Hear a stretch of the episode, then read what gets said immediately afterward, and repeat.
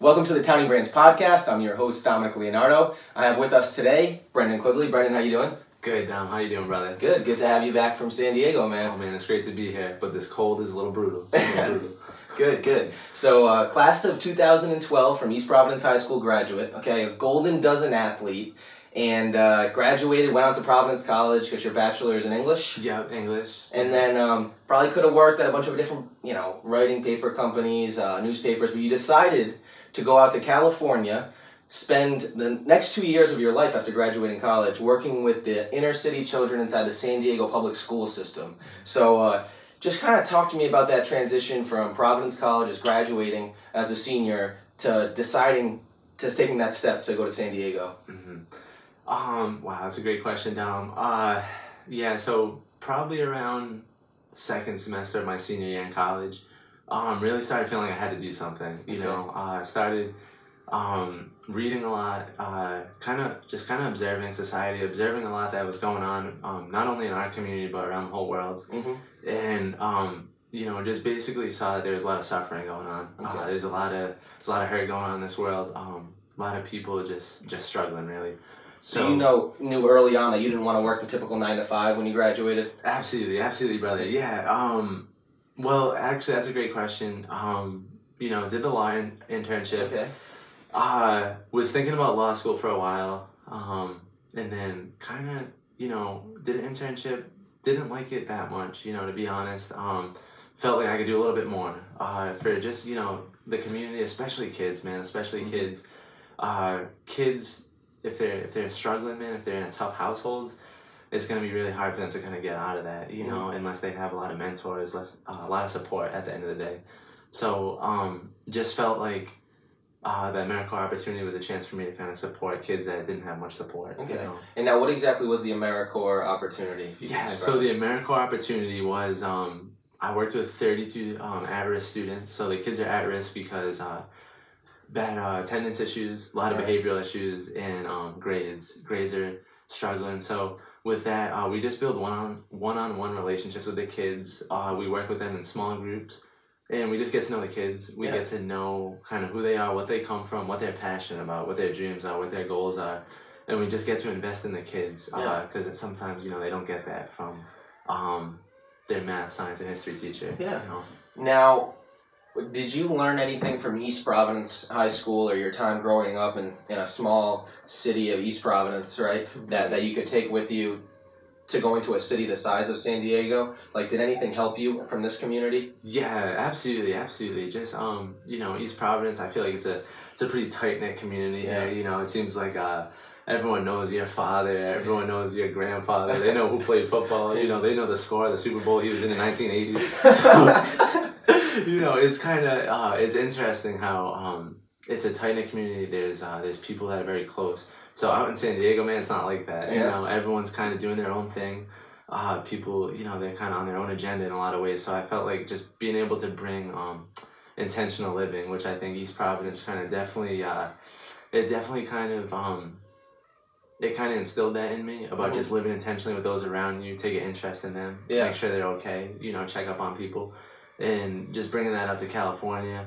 Um, a lot of people just feel like they, they tell me they notice that, so I just Really? you know I thank my city for that. I think Yeah. I think the way I grew up for that. you know. Yeah, no, I agree, especially in the Riverside area. It's a No really doubt. close knit community where, I mean, you'll be out anywhere, you'll run into your friends, parents, and stuff. So Exactly, you feel like people are always got their eyes on you. Right, right, right. Yeah. So now out in San Diego with the uh, with the AmeriCorps, you're working in which age group of students were you working with who were at risk, and what was the day to day like working with those students? For sure. Um, so it was middle school students. All right.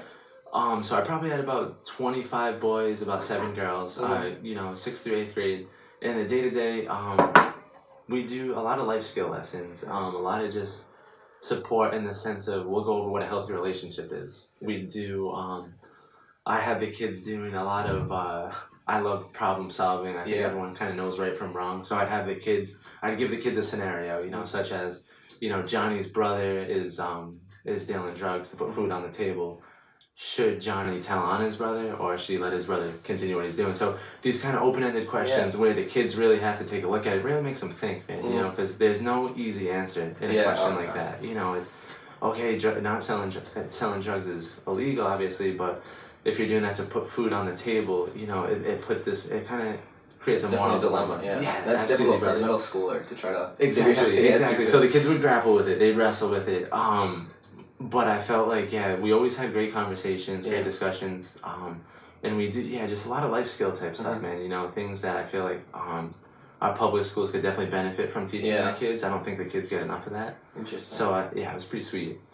And now, how receptive uh, to you were they?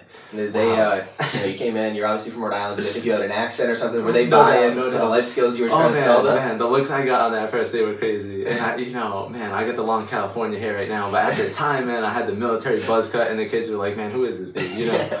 So it took the kids, man, a while to really um, open up. Uh, you know, we just were consistent. Mhm. Um, I had a partner at the school as well. She had her own caseload. So we would be consistent in our approach with the kids. Hey, our door is always open. Come Yeah. through during lunch. You know, come through before school. And um, just we're really consistent in our approach. And then probably after three or four months, the kids come to you with everything. Mhm. And uh, then you gotta feel like you gotta start putting some boundaries up there because Yeah. it becomes such a uh, such a powerful relationship. Um, the kids, you know, they rely on you in a lot of different ways. So um, yeah, it took about three or four months, but once the relationship was there, it was strong, man. You know, it was pretty strong. And now, how did you gain the skills to be able to teach this uh, these lessons to these kids? Because I know you had some prior experience. We coached a basketball team at the East Right. Recreation Center together, Right. so we dealt with some kids there. Um, how did you? How did were you able to teach these kids just jump into this role? Did you have experience prior to this to be able to help the kids? That's a great question, Dom. So, um, the biggest thing for me, I think, was uh, my college education in a lot of ways. And it's funny because AmeriCorps, you need to have a bachelor's degree Okay. or you're, uh, you can't get into the program. And, you know, I'm a, I was an English major Mm-hmm. and I'm doing a, you know, this is primarily sociological work, very um, education driven. Mm-hmm.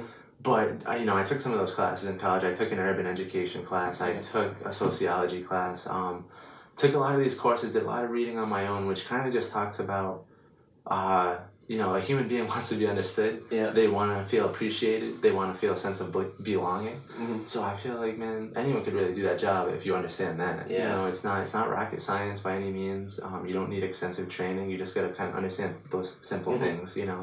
Yeah. Oh, yeah. You read a lot about the human experience. Oh Like, yeah, oh yeah, dude. You know, fascinated by the human condition. You know what makes us tick, dude. Right? Yeah. What brings us joy? What brings us sorrow? And kind of just how those elements combat against each other, right? And and everyone's life, and Yeah.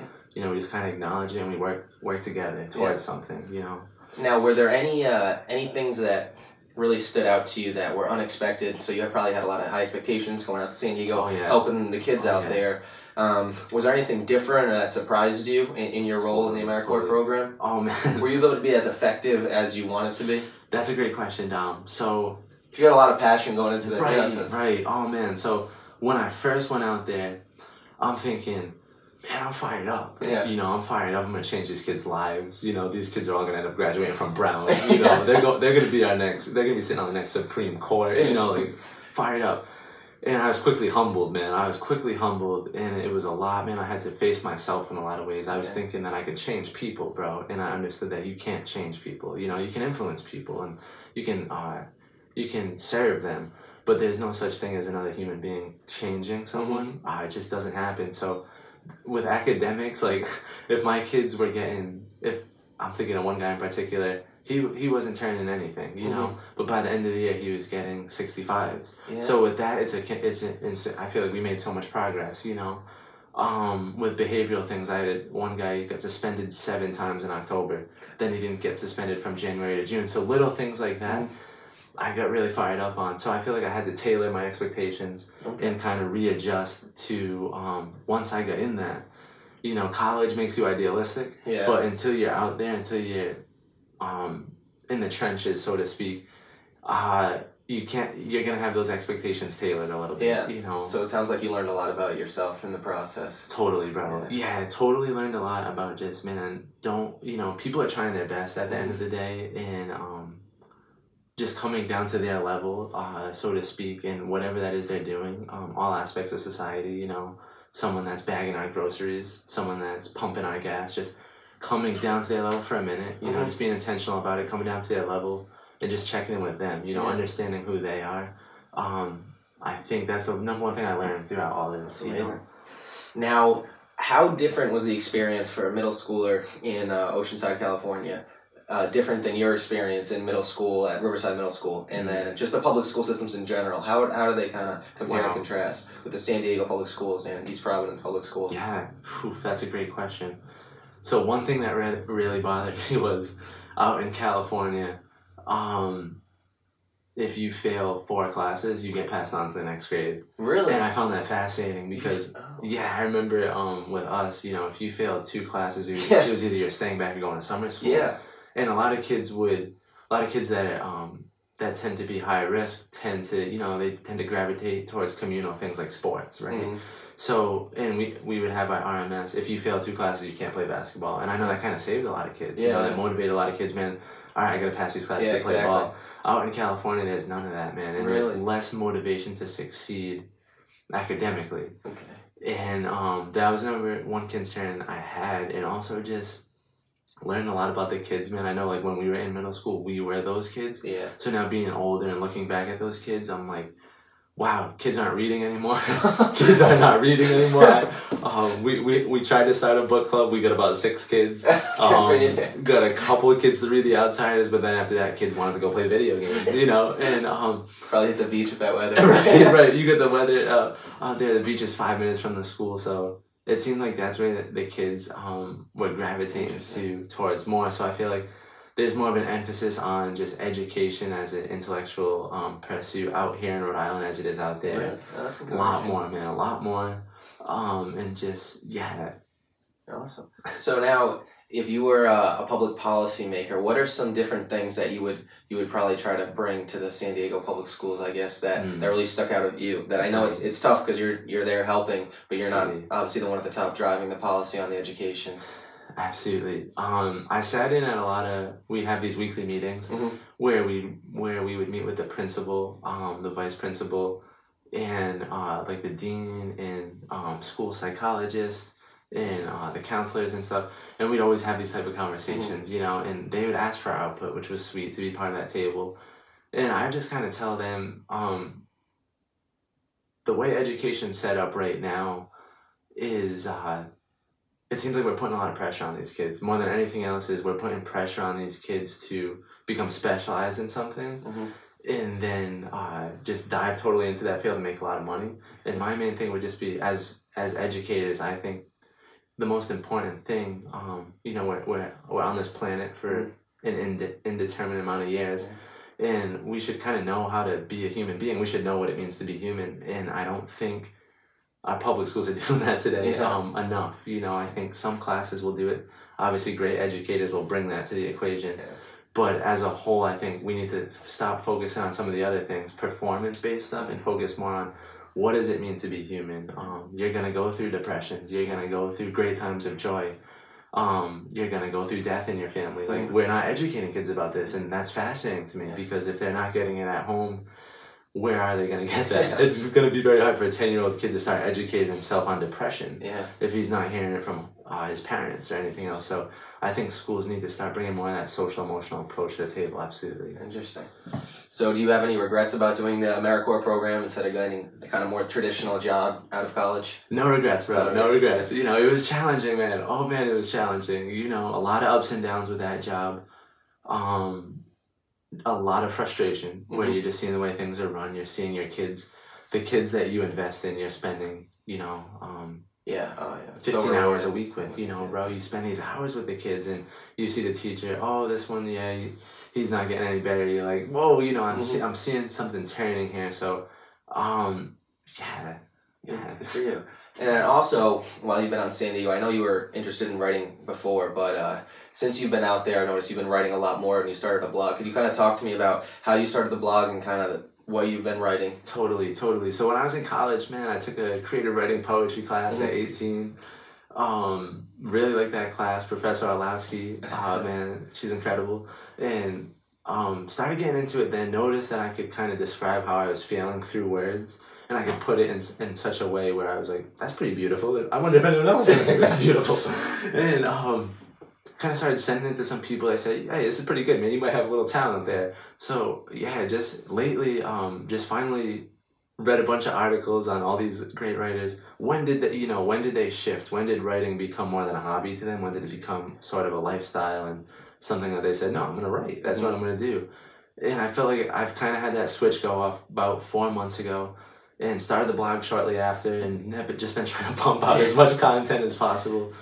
Um, and just getting the support from everyone has been incredible. And what's the name of the blog so people It's can um brendanmquigley.wordpress.com. Okay. Awesome. So check it out. Oh, Um, yeah. Try to write on a variety of things. Um, God has been huge for me. He's changed my life in so many ways. So I really like to honor Him through my prose, um, and just kind of talk about what it means to be a human, uh, what it means to feel certain things, certain emotions, and you know, just being a. It's a blessing to participate in this thing we call life. You know, none of us, um, none of us really chose to be here. We happened. We were put on this earth, and to be a part of that is it's a miracle. It's a blessing. So it's it's incredible. were some of your students were you able to instill that fire for poetry with the students because i know we weren't reading poetry when we were in middle school we were right. assigned it but i don't know we had the passion that you developed later on Absolutely, man. So, um, some of the kids were into. I remember I got a couple kids poetry books. yeah One guy, he was like Romeo, man, Romeo and Juliet. He was killing it with the girls. So I'm like, Armenta, dude, I got a couple love poems for you. And he was reading them. He was all pumped up.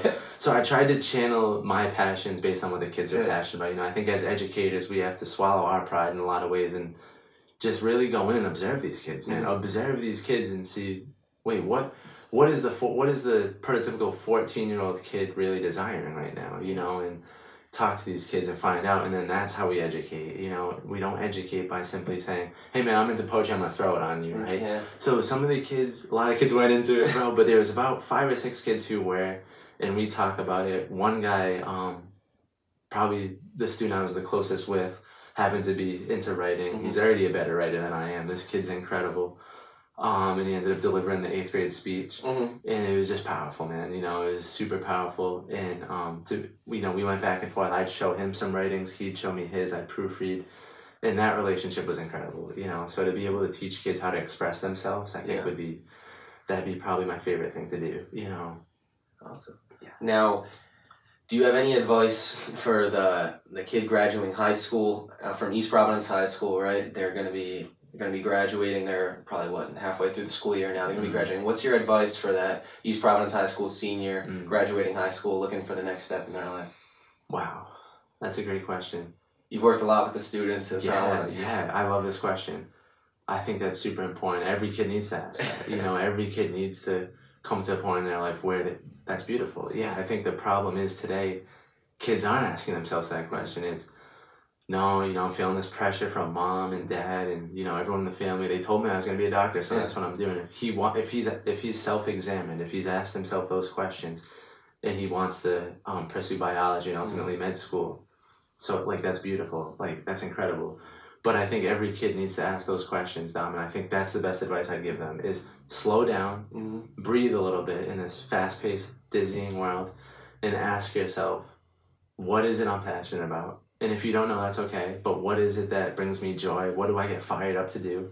Find that out. Once you find that out, you're you're in, you're in incredible shape. You know, you're gonna you'll end up going to school with something you love to do, and then you're learning from experts, which is only gonna Yeah. fuel your fire more. It's going to get you more passionate. And then you go out and do what you want to do. And when people are doing what they want to do, um, and helping others at it, I think we can make this world a little bit, you know, a little bit of a better place. Yeah. Absolutely. Awesome. All right. Well, it's good to hear some success stories of uh, fellow townie townie